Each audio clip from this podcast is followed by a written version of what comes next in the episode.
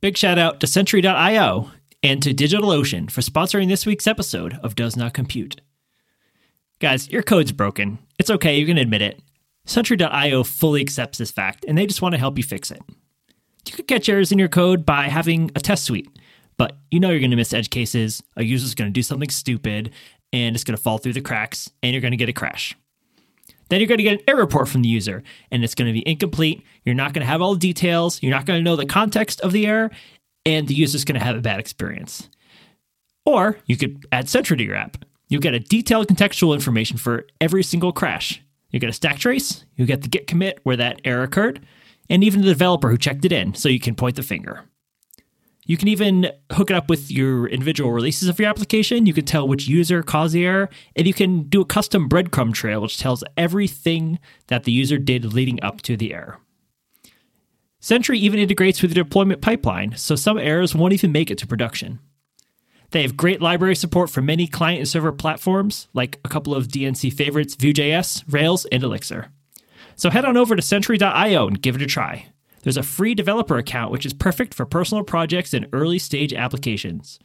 Sentry.io. Your code is broken. Let's fix it together.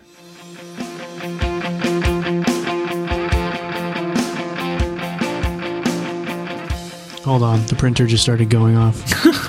it's dead silent until you have to record. HP LaserJet for life. You know what? I've got an HP LaserJet model 1012 that I uh this is actually the second one that I've owned only because like I think my mom had one and then I moved like I went to college and so I had to get one for myself. And uh and then at some point I I I found a another like a successor model to it uh, as like the display model at Staples for like a ridiculous price so I and it had uh you know Wi-Fi printing and whatever. Uh, so I got that because I thought it would be cool if I could AirPrint from iOS and do all that stuff. And uh, yeah, it's a piece of garbage. Like never, never reliably connects to the Wi-Fi. Mac OS sometimes sees it as just a scanner, so like it can't even print to it.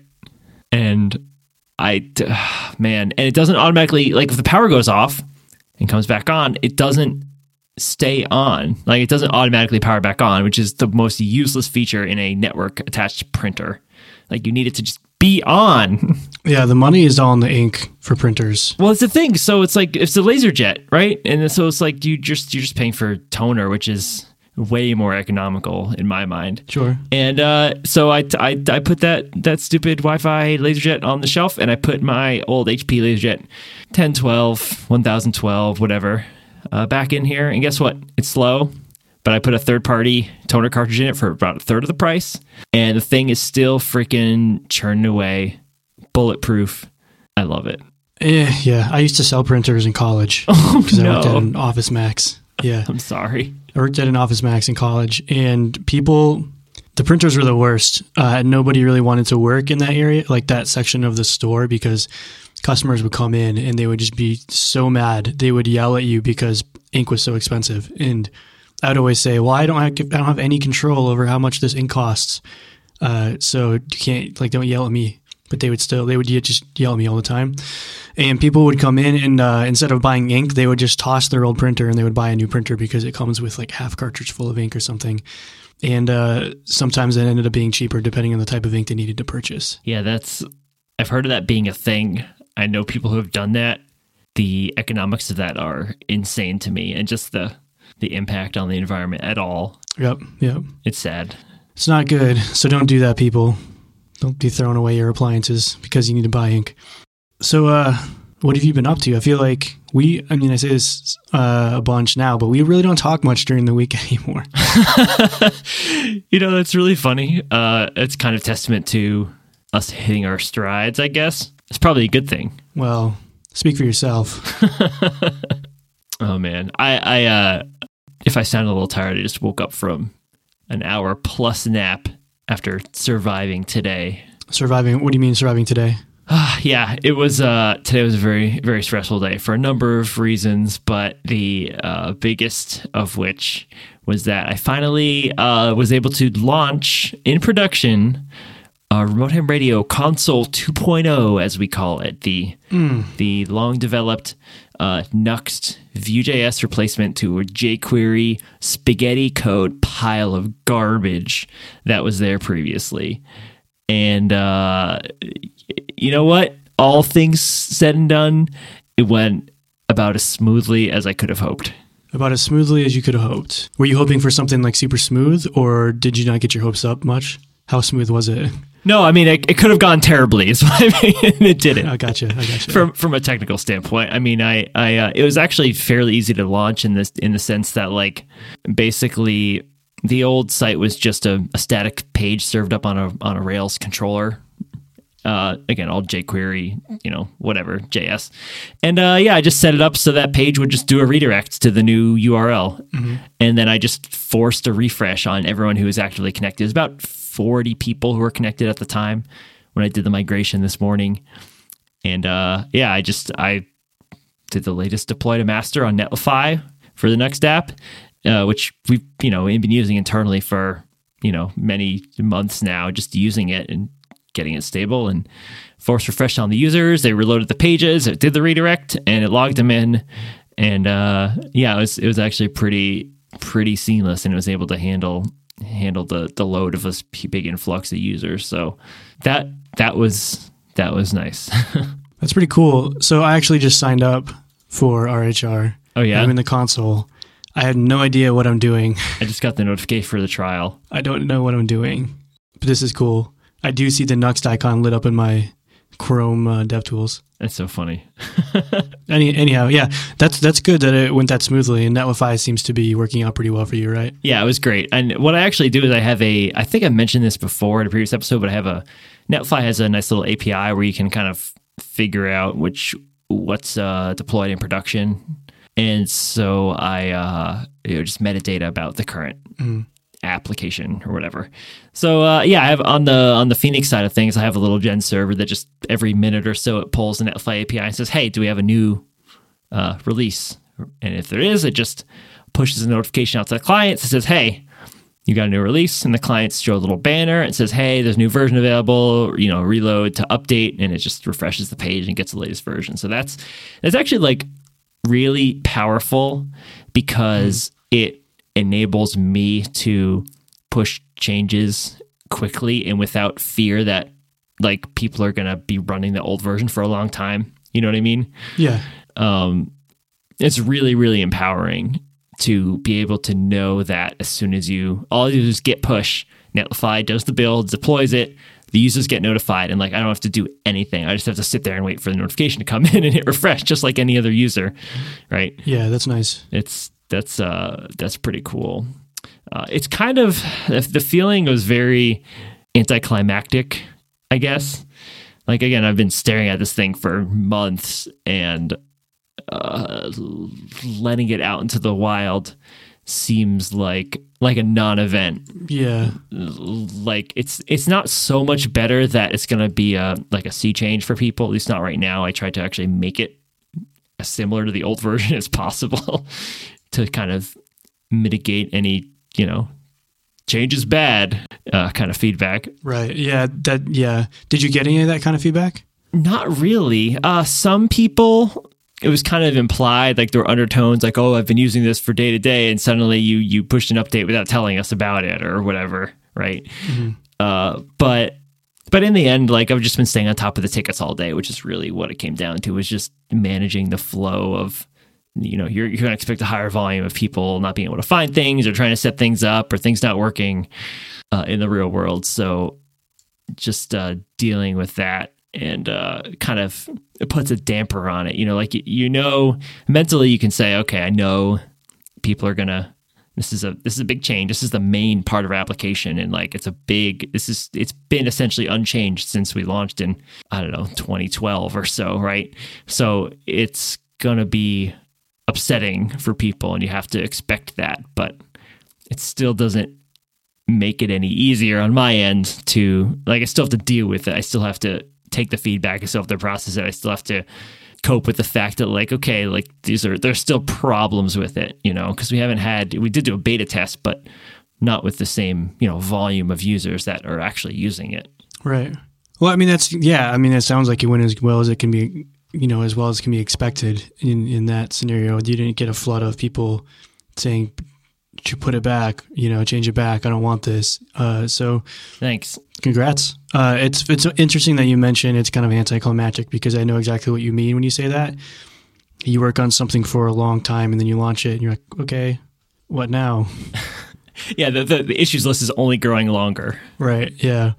Yeah. Well, I mean, still, congrats on on shipping that. Um, I think when like when we met, you had been talking about how you, and I think we've even talked a few times on the show how you've been wanting to, you know, there's some few things that you've been wanting to redo, and it, it's hard to actually get something out the door into production. So this is, seems like a pretty big, and this is a rewrite, you know, on top of that. So, uh, pretty big deal.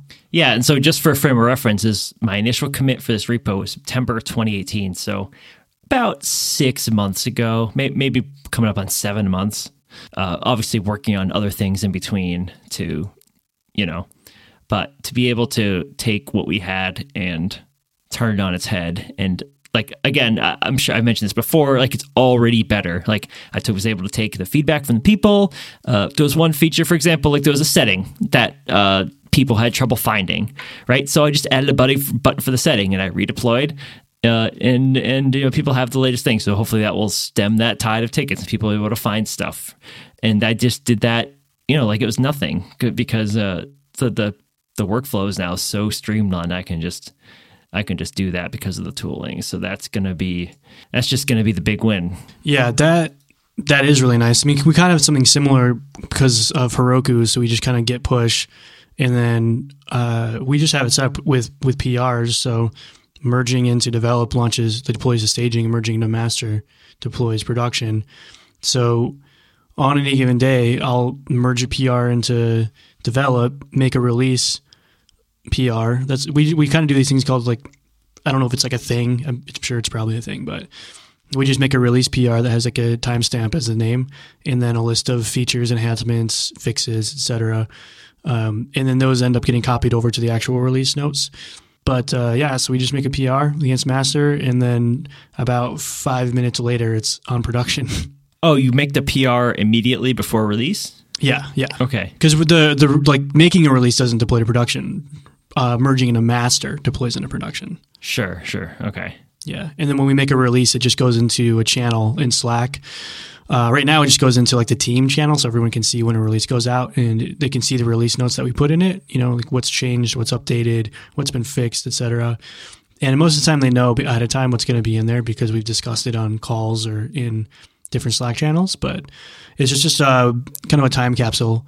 Uh, it's a nice place. I mean, we could go through and look at closed PRs, but the release the releases tab or page uh, is perfect for that. You hit that and you can kind of like scroll back in time and see what's changing. That's nice. Yeah, I just use uh, GitFlow, the Git Flow plugin for Git, basically, which uh, Atlassian, Atlassian, Atlassian, Atlassian, Atlassian? I've never said it out loud, not a single time in my life. the people who make, oh god, whatever, Bitbucket? S- Bitbucket.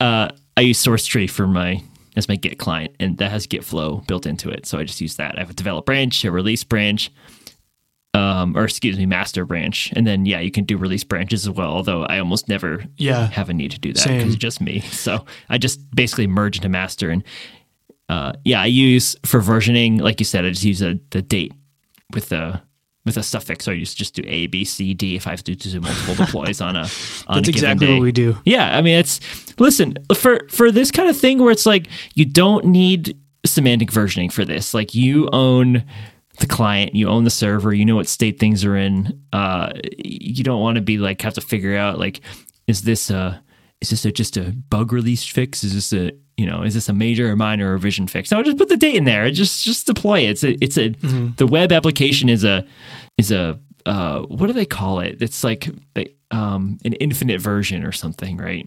I've never heard that, I don't think. Infinite version. Not infinite version. There, there's another term for it that, that describes like the Chrome browser, how it like automatically updates and like you never know what version you're on because it's always uh, progressing. The infinite version, a blog post by Coding Horror. Oh, really? Oh, no, don't reference that. Is infinite. that what it is? That was the first one, the first blog post that came up. I get I get what you're saying though. It's it's just kind of updates, and there's not. Oh no, that's totally what it's called. I was just making that up, but yeah, that's that's what I was referring to. Uh, well, here's a question: your your uh, date stamps. Do you do date stamps? I'm assuming you don't do timestamps, right? No, correct, just the date. So so what date? Like what? Uh, Format do I use? no, not what format. Um, there's one format that you should be using, and I assume that you already used the correct version or the correct format. ISO 8601. Yes, that's the correct format. Uh, but say say it's like late at night and you're doing a release, uh, you shouldn't be doing that. But if you did, towards the end of the day, uh, do you what time zone do you Oh. respect in terms of the date stamp? Um, because the version number is essentially arbitrary and it's basically whatever's most convenient for when I'm looking at things to try to find things, I'll use local time, Okay. my local date, I should say. Uh, I mean, I should be using UTC. I have, like we mentioned previously, I do have a UTC clock in my system tray, menu bar, whatever Mac OS called it. But no, I, I just use local time, man. I just look at the calendar, I look at my watch, I plug it in. I actually have a, uh, I, I put in the, uh, man, I'm in trouble today. The Alfred, I put in the Alfred shortcut. Oh, nice. Yeah. I copied your thing, and I do. I have one for dashes because some of them use dashes for the date. Some of them use dots. So Neat. Yeah. It's handy, isn't it? The fact that you can just format time strings uh, and, and just slap three keys and it, it's there. You don't have to think about it. you just slap chop those keys. It chops slap the keys up and then the date time stamp is there. It's nice. Uh, yeah, we we use UTC and uh, Paul scolded me one time when I didn't do that. So, and then one time I think I, I made a release and I, the brand it was tagged on the develop branch instead of master and he screenshotted it and sent it to me. Oh my god! I was like, sorry. It's funny. He keeps me on my toes, which is which is good. But Tag shaming you. right, right. What were we talking about? Uh, successful release. Yeah, just wrapping up. It, it's been a long day. Uh, a roller coaster of emotions. Getting it launched, dealing with the feedback, uh, deploying fixes as quickly as they can as I can deal with them, and they come in, which is great. Uh, everything went smoothly. I'm gonna, you know, just have to keep dealing with this. I actually specifically launched this today because, like, I know I'm gonna be around the rest of this week and this weekend. I'm not going anywhere. I can deal with issues as they come up.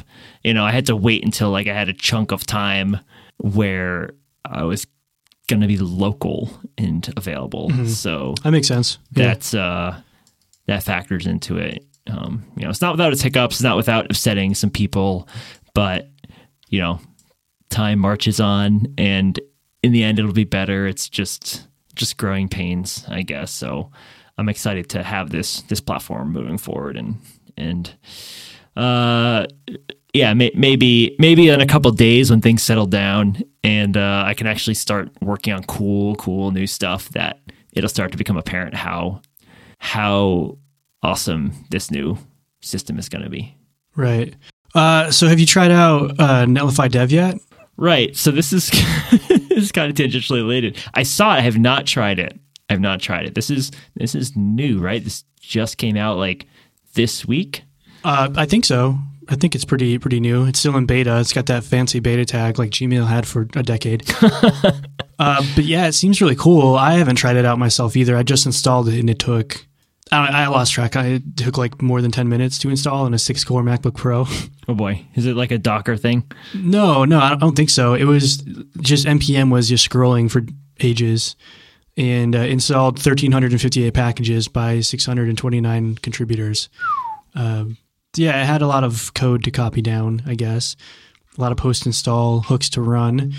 Uh, but it seems nice. It it kind of reminds me of Heroku. Well, I guess like first, like Netlify Dev, they're they're basically saying uh, they're basically releasing their platform so you can run it locally, so that way you can test your stuff as if it were running on Netlify, as if it were built on Netlify, um, which is great. They also kind of did some. It seems like some reorganizing of like their focus or offerings into three different categories, right? So there's like the dev section, uh, the build section, which is you know what what they do on their side, and then what they call the edge, which is sort of like a CDN thing, but more, which I haven't really dug into. But uh, I have to say, like the design of the new site is awesome. Whoever did these illustrations did a great job. Netlify Edge just sounds like a Jamstack kind of buzzword Right. thing, huh? a new a new type of application delivery network, custom designed for blazing fast sites and modern workflows. Uh, hashtag Buzz. Where's my bingo card? Yeah, it just seems like an automatic kind of CDN, and they they stash your stuff. Since they're controlling everything, they kind of can be smart about how they put your stuff out there. I guess that's to me that's like on the cam. That's what it reads. You got to be like really at scale for this to make sense. That's what it sounds like. Or you can just let them do it and not be at scale at all and have it be done. Oh, I can just- maybe, maybe just that's the it. offering. But yeah, Yeah, but yeah, so like the dev stuff just allows you to run their their their tools locally, so you can get closer to the hardware that you're closer to the metal, I guess you could say, like closer to the hardware that your actual stuff's going to be running on. Uh, and it seems neat, and it reminds me a lot of um, uh, Heroku Local, I think it was called. Uh, I used to use that before we started adding more dependencies to Design Collective, but it's basically the same thing. So, like with Heroku, you have your different dependencies, whether it's Postgres and Redis, and it's kind of akin to a Docker file, but it's specific to Heroku. So, um, you set up your, I can't remember if it's, I think it actually just reads your proc file and stuff. And anyway, so you just run Heroku, Heroku local, and it spins up everything you need for your, your web service locally. And I assume that's just inside of a Docker container of some sort that they control. Um, but it makes the basically the Heroku config and different functions work uh, locally. So it's it's almost as if you're running your app as if it were on a Heroku app online. So they also have Netlify Live, a hosted service that continuously runs your dev command, just like you do locally, watching for changes. So let me That's wild. so let me so let me see if I understand this. So they took Netlify, the web service, they made a local version of it called Netlify Dev, and then they host it using something called Netlify Live. Isn't that just the same thing? Why don't I just push to a, a dev version of my of my application at that point? Because you don't have to push. No, it says a hosted service that continually runs your dev command. What is it? Just like a like an ngrok tunnel? Is that what they're saying? It is. I, I assume so. I guess. What you're you're just taking the push out of the equation. I don't know. Uh, Yeah. I mean, for for my application where I'm just running Nuxt locally and I just have ngrok tunnel, uh, that's all I need. Like it just does everything already. I guess if you're using the entire, if you're all in on Netlify with with forms and the serverless Yeah. uh, functions and stuff, that's where this has value. If you've built your entire business off of That's a good point. off of Netlify. Uh, but like you, most people already, if you're just doing the, the the statically generated stuff, like don't you already have a have a local dev server? Maybe, maybe not.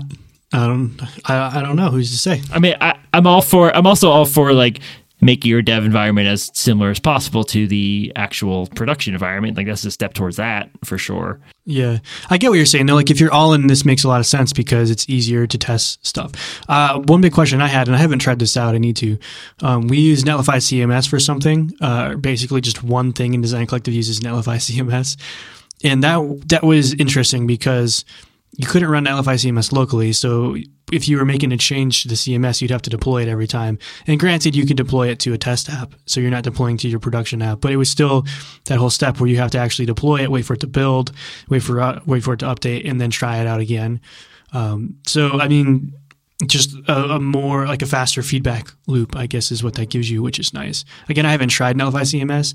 I assume it would work because it's just part of uh, part of their stack, and that's what they're kind of advertising here. But that seems like it could be useful there. Yeah, I mean, I, I get it. It definitely will improve the the workflow there, but it seems like people would already have that workflow in place, I guess. But Sure. but maybe not, and maybe this will help things going forward. So this is uh yeah, this is really cool. I don't know if I'm gonna have an even excuse to to play with it or try it, but I dig it.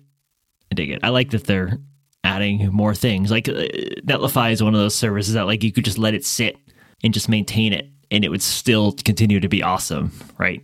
But they're Yeah. just they're just adding all kinds of kinds of cool tools and reaching out and expanding. So that's cool. Yeah, all of the the other stuff that it has too, a WASM engine, WASM Edge Logic engine, powerful Edge Logic engine, and WebAssembly, so you can locally test all the same rules. Yeah, so it's really like everything they do is just you could test it locally. That's crazy. So that mean I can just start my own uh, Netlify competitor using their using their dev server. Possibly. Just make my own SaaS. The the functions thing is very interesting to me too. The Lambda functions.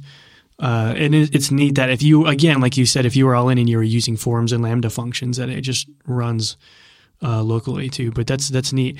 It's interest. It's an interesting way to think. Uh, so I'd uh, I'd ask you that question, like, what would you do if you're building a greenfield app? It was a couple weeks ago, maybe last week. I don't remember now. Um, I'd asked Paul the same thing, and his answer was pretty interesting, and it was something along the lines of uh, something like PostGraphile or Graphile, I guess it's called now, um, and Lambda functions for custom stuff. That would be like as bare bones as you could get it.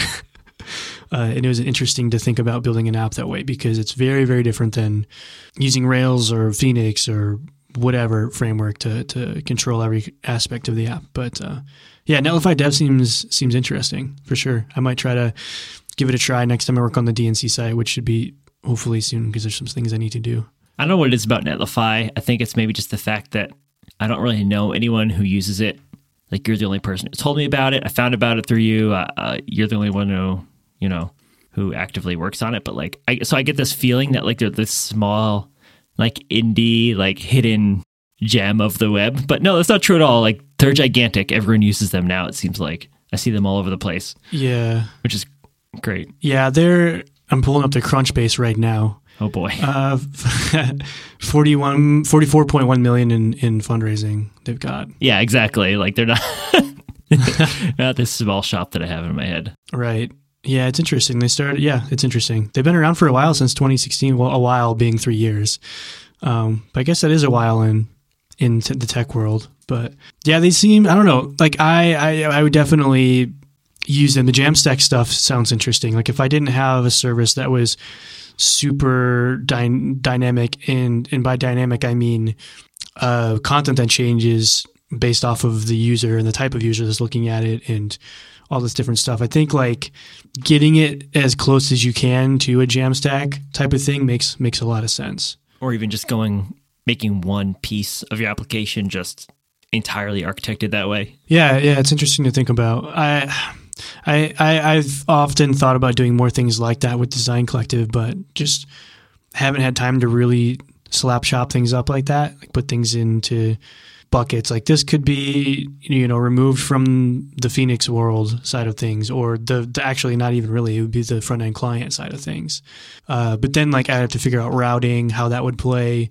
Uh, yeah, just just I don't know. It's just different problems, right? Like the the the Jamstack thing, things being slap shop, things being um, static. You know what I mean? Like that. Just I don't know. It solves some problems. It adds more problems. It's just like just like everything, I guess. This week's episode of DNC is sponsored by Vince and the Slap Chop.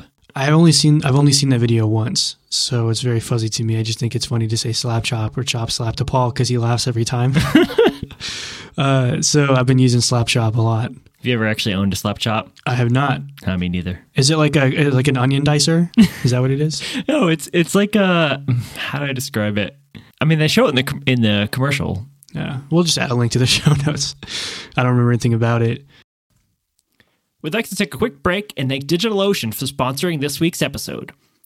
DigitalOcean is just the simplest cloud platform to run your applications on, and you can effortlessly scale them as your business grows. From the powerful administration dashboard to robust solutions for compute, storage, and networking, DigitalOcean provides an all in one cloud platform to help you save time and money scaling your applications. Every DigitalOcean service has predictable, affordable pricing so you don't have to worry about complex pricing structures that can lead to nasty surprises at the end of the month. You'll always know exactly what your business will pay for DigitalOcean's industry leading price performance services in their data centers all over the globe. For example, DigitalOcean Droplets. They're quick to provision, and you'll have a virtual machine running in just seconds. And they scale to applications any size. You can provision one droplet or hundreds. They offer managed database hosting as well, and Spaces, which is an S3 compatible object storage solution with very competitive pricing. So if you're thinking about giving them a try, well, we're here to help.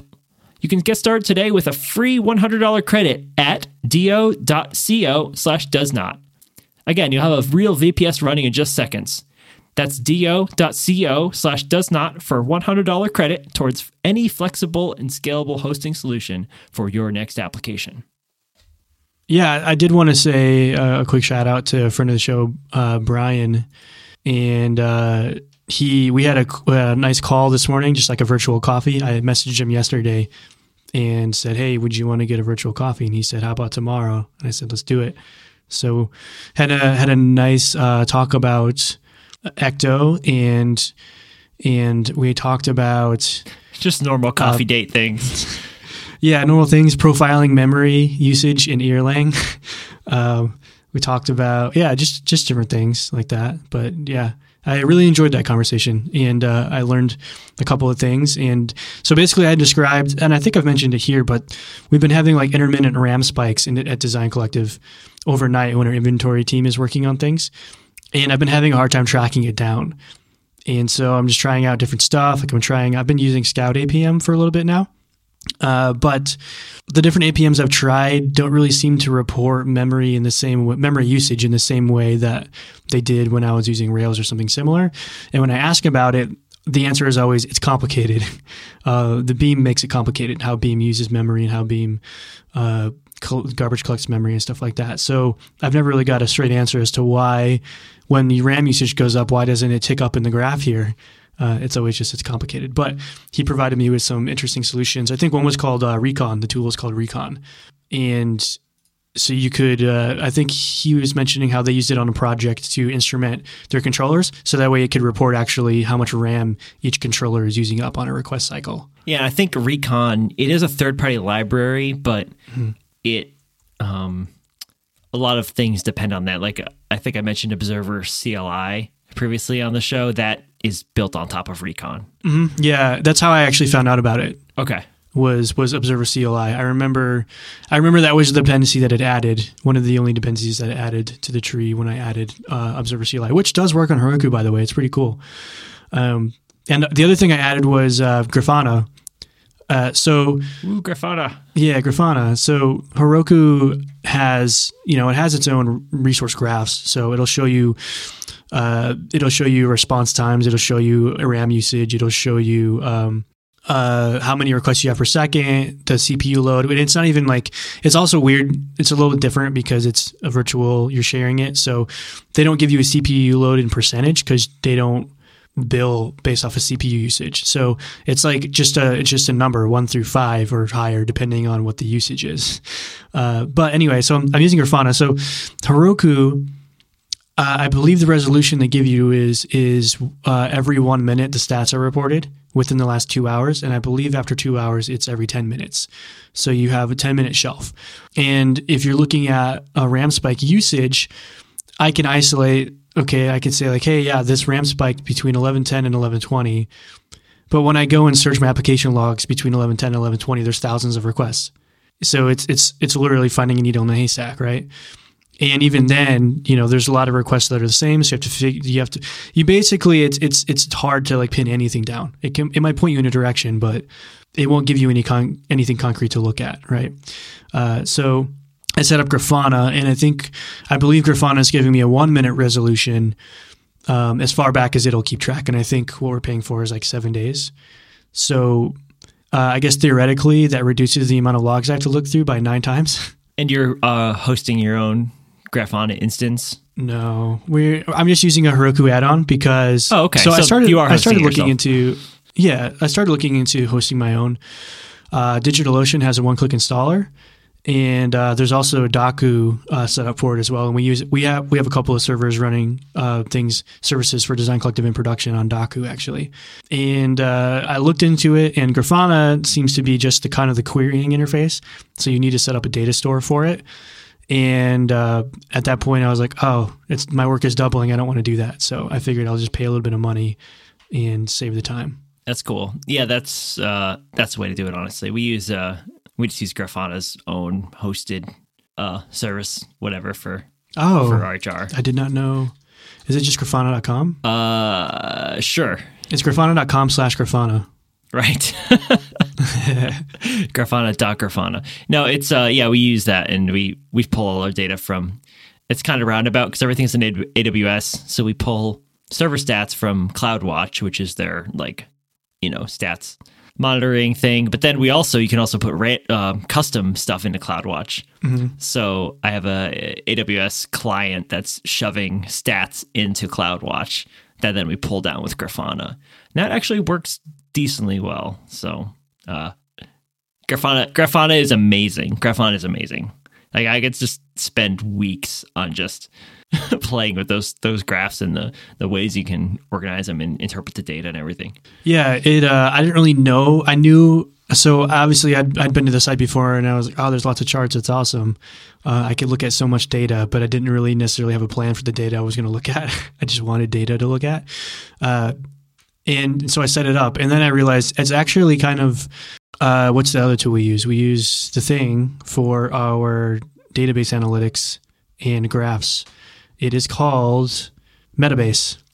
Uh, so it feels like a lot like Metabase for the server or for for uh, system resources, I guess, or really anything. You can, like you said, you throw a lot of custom events in it. Uh, there are a lot of add-ons like uh, Sentry add-on, so it can basically annotate the graphs. Like you're looking at a time series graph of RAM usage, and then it can annotate that with a Sentry error report or something like that. Or you could have it annotate your graphs with like Heroku releases or any a bunch of stuff, right? Uh, which is which is pretty neat. So I've always just been getting by with the Heroku graphs, and they're mostly okay for what I need to know. But there's yeah, Grafana seems really interesting and cool. It's just, in this case, I'm hoping that it helps me because it'll help me get closer to the problematic areas that are happening, uh, without having to sink a ton of time in trying to like design this data viz stuff for myself. Yeah, you could even do cool stuff like providing your own custom metrics, like to try to correlate what's happening on the CPU with like how many new products were created in the past hour or how many how much money did we take in revenue and orders during this period stuff like that right Yeah, so it's interesting. It, kind of like crosses streams with Metabase a little bit because we do a lot of we don't do like Metabase doesn't know anything about the server resources, but it does know about the database that it's connected to, and it sort of introspects the database that you hook up to it. And it's what's really interesting is that say if you have an orders table, uh, they have some heuristics to identify uh, like what's the total column, you know, do other line items, and so it kind of basically builds a dashboard for you based off of what it thinks might be useful information for you, which was kind of neat. Uh, so it's kind of crossing streams. I didn't know that you could necessarily, or I didn't really think about like sending non-system or non like performance related information to Grafana, but it makes sense. yeah i kind of wish i had a like a war room or something where i could have a you know at a business of more than one person where you could have like a like a, a monitor or a tv with a grafana dashboard they have a uh, like a slideshow mode so it'll constantly cycle through stats Oh, really? and so I, it would be cool to actually you know what it's funny i have my old tv here just sitting on the floor i could probably just hook that up to a, a raspberry pi and uh, have it display stats on a on a loop Yeah, I thought about uh, stealing stealing uh, Jamie's iPad and using that when she leaves it here. Oh, but that's there's good. no like That's a good no idea. reason I need it. I don't need to see that stuff. I have alerts set up. You know, it's just it's kind of distracting actually yeah. I'm looking at it right now. I'm looking at my graph right now.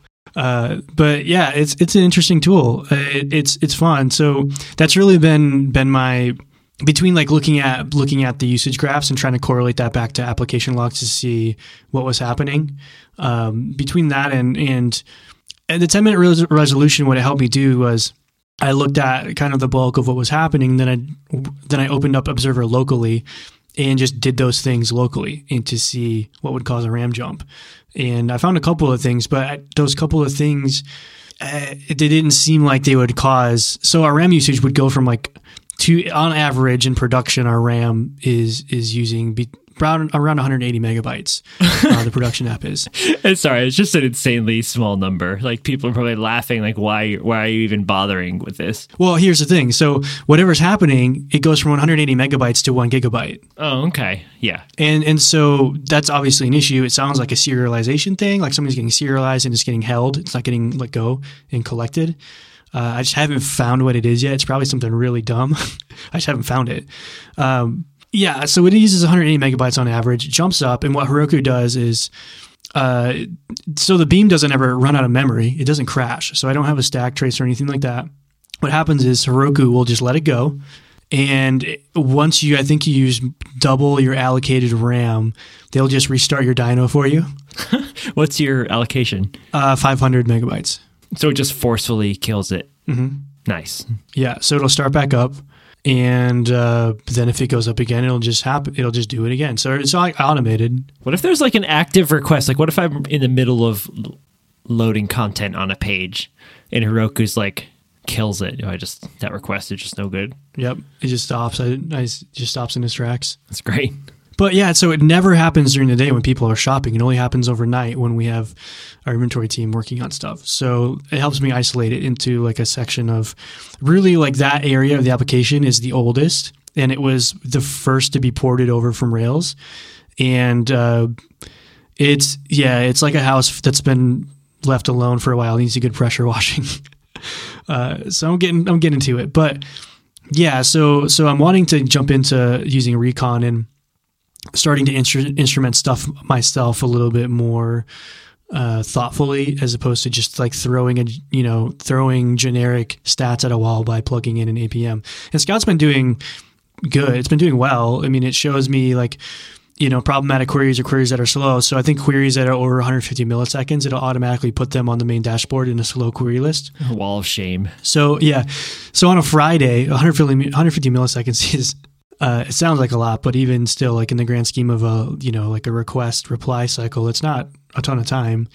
Um, but anyway, yeah, you go to the dashboard, and on a Friday, I say what's the smallest or what's the slowest one, and I'll just fix that one, and then wait for the next week. The next week, one another one will pop up, and I just fix that, um, and then pretty soon, you don't have any queries that are taking more than 150 milliseconds anymore. So that's one thing I've been doing to work on performance stuff. But yeah, uh, I've been using Observer. Uh, I feel pretty pretty proud to to say I've been using Observer a lot because you told me I think it wasn't even that long ago. You're like, oh, have you tried Observer? And it's like I've only read about it. I've never tried it, and you kind of encouraged me to do that. So that's actually been helping me quite a bit. That's great. Observer is so cool because it's just uh, one of those tools that uh, exists because the the you know ecosystem, not ecosystem, because the the tools allow it to exist. You know, mm-hmm. you can actually introspect in real time, and that's I, I've definitely miss having a tool like that when I go like to Rails or something to actually be able to see exactly what the heck is going on mm-hmm. in my application. And just just the process of or the concept of, of processes and gen servers in general. I uh, I find that I miss that.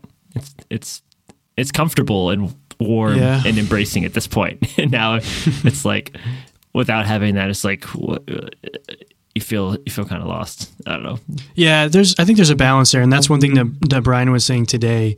Uh, sometimes embracing like the the ethos of OTP and Erlang and Elixir, like let it fail, like that works okay, and then till it doesn't, and then you run into problems, uh, right? And I think there's like a sweet spot in in in kind of embracing embracing both both of those sides. And I'm trying to. I was reading was it a podcast I was listening to? Oh, it was a podcast I was listening to. Uh, I'll have to remember which episode it was. I'll link it in the show notes. But um, they were talking about how I think it was a podcast where a couple, or at least one of the people, the host, works for Frame.io, and they do a lot of real time video processing, and uh, they do a lot of real time stuff, and so they use they use Elixir there. And he was saying that Phoenix is is a great kind of middle ground because it doesn't require you to really embrace like processes all the way down and gen servers all the way down. He was like, you can build a really nice Phoenix app like you're building a Rails app and still reap a lot of the benefits just because you're on the beam and because you're using Elixir. And he says, well, that's, you know, it's boring because a lot of people come over to Elixir because they read about the processes and the gen servers and all this stuff.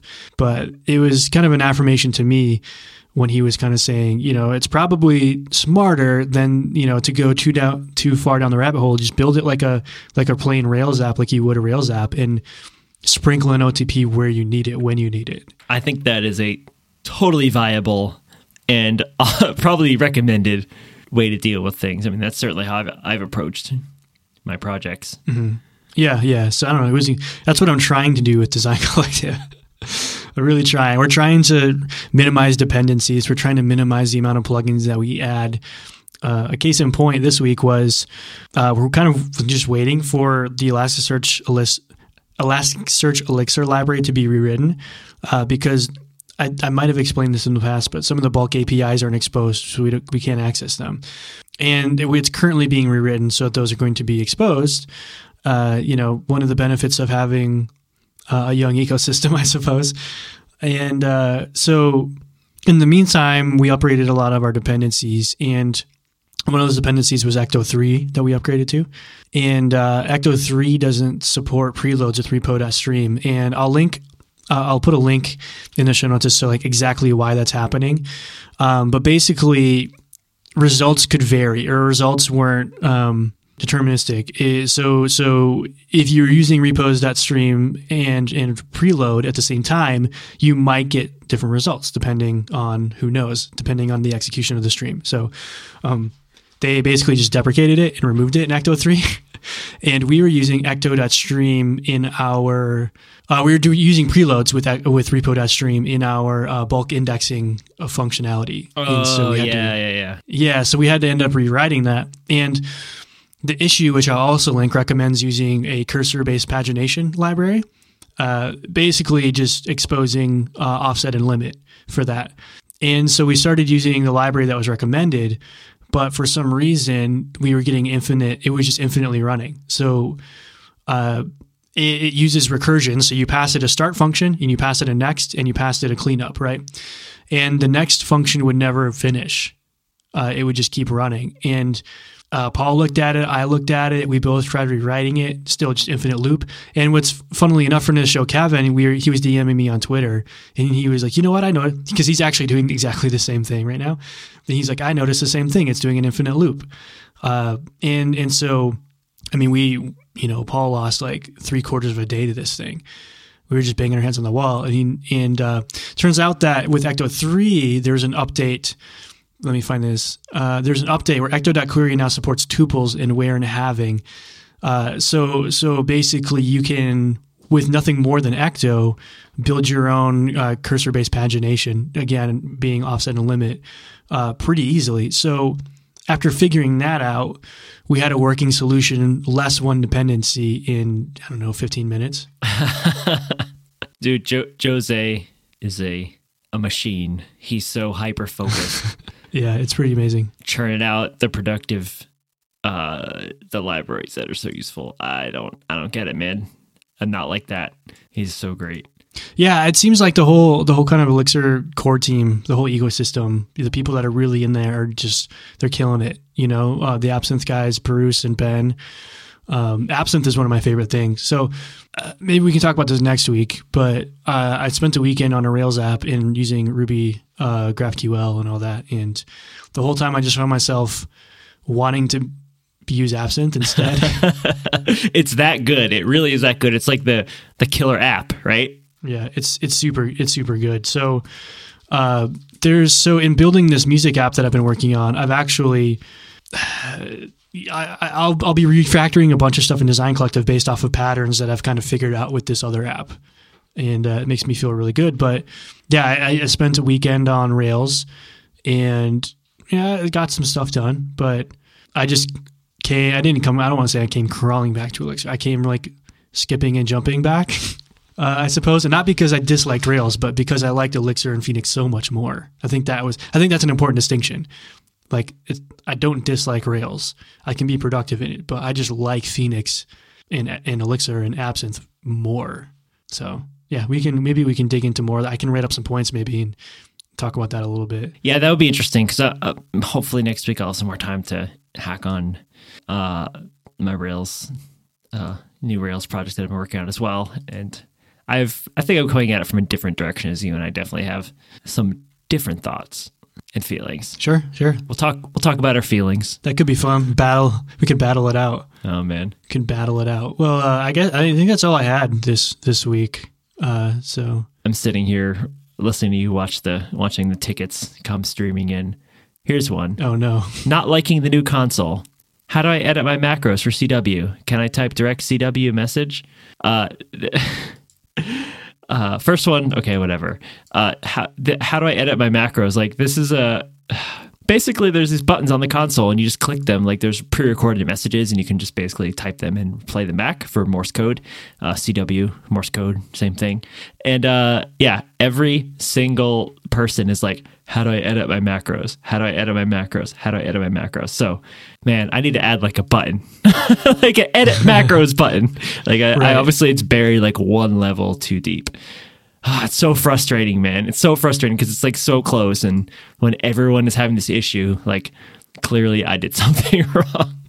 Yeah, I mean that's a good part of ah. getting it out there is that you can you can riff on it, and that's a part of you know that's a good part of the tool the tooling that you have now is it makes it much easier for you to do that. You know, it's akin to you switching to Rails because you can get in, get get it done, and get out. Right? Yeah, yeah, hundred percent. Well, maybe I should let you do that because I'm getting I'm getting real hungry here. All right, go take care of that. But uh, yeah, as always, if anyone has any feedback uh, about anything we had to say, anything I had to say, uh, if anyone has any insight on profiling Erlang memory usage, please let me know. please, I'm begging all of you. And uh, aside from that, we appreciate any shares and uh, tweets and rates on iTunes. We appreciate all of that. It helps us out. It helps get the word out about the show. Uh, so, you know, just keep keep it up. As always, you can reach us at Twitter at DNC Show. At Sean Washbot is Sean, and I am at Schrockwell. and uh, all of the show notes will be available at dnc.show. So I mentioned a number of links today. I'll put, I'll definitely make sure to put those in there. And uh, if you, if, if anyone hears anything that I forgot to put in the show notes, feel free to tweet at us, and, and I can add it promptly. And if anyone doesn't know what a slap chop is, definitely go check that out. Slap shop. We got uh, some good feedback over on our Spectrum Dat Chat channel last week's episode. So definitely come by and uh, talk at us over there post the show notes. Have any discussions you want about the show. If you're looking for a new job, Spec.fm has you covered at spec.fm slash jobs. There are a few open jobs there, uh, so you should definitely go check that out if you're looking for a new gig.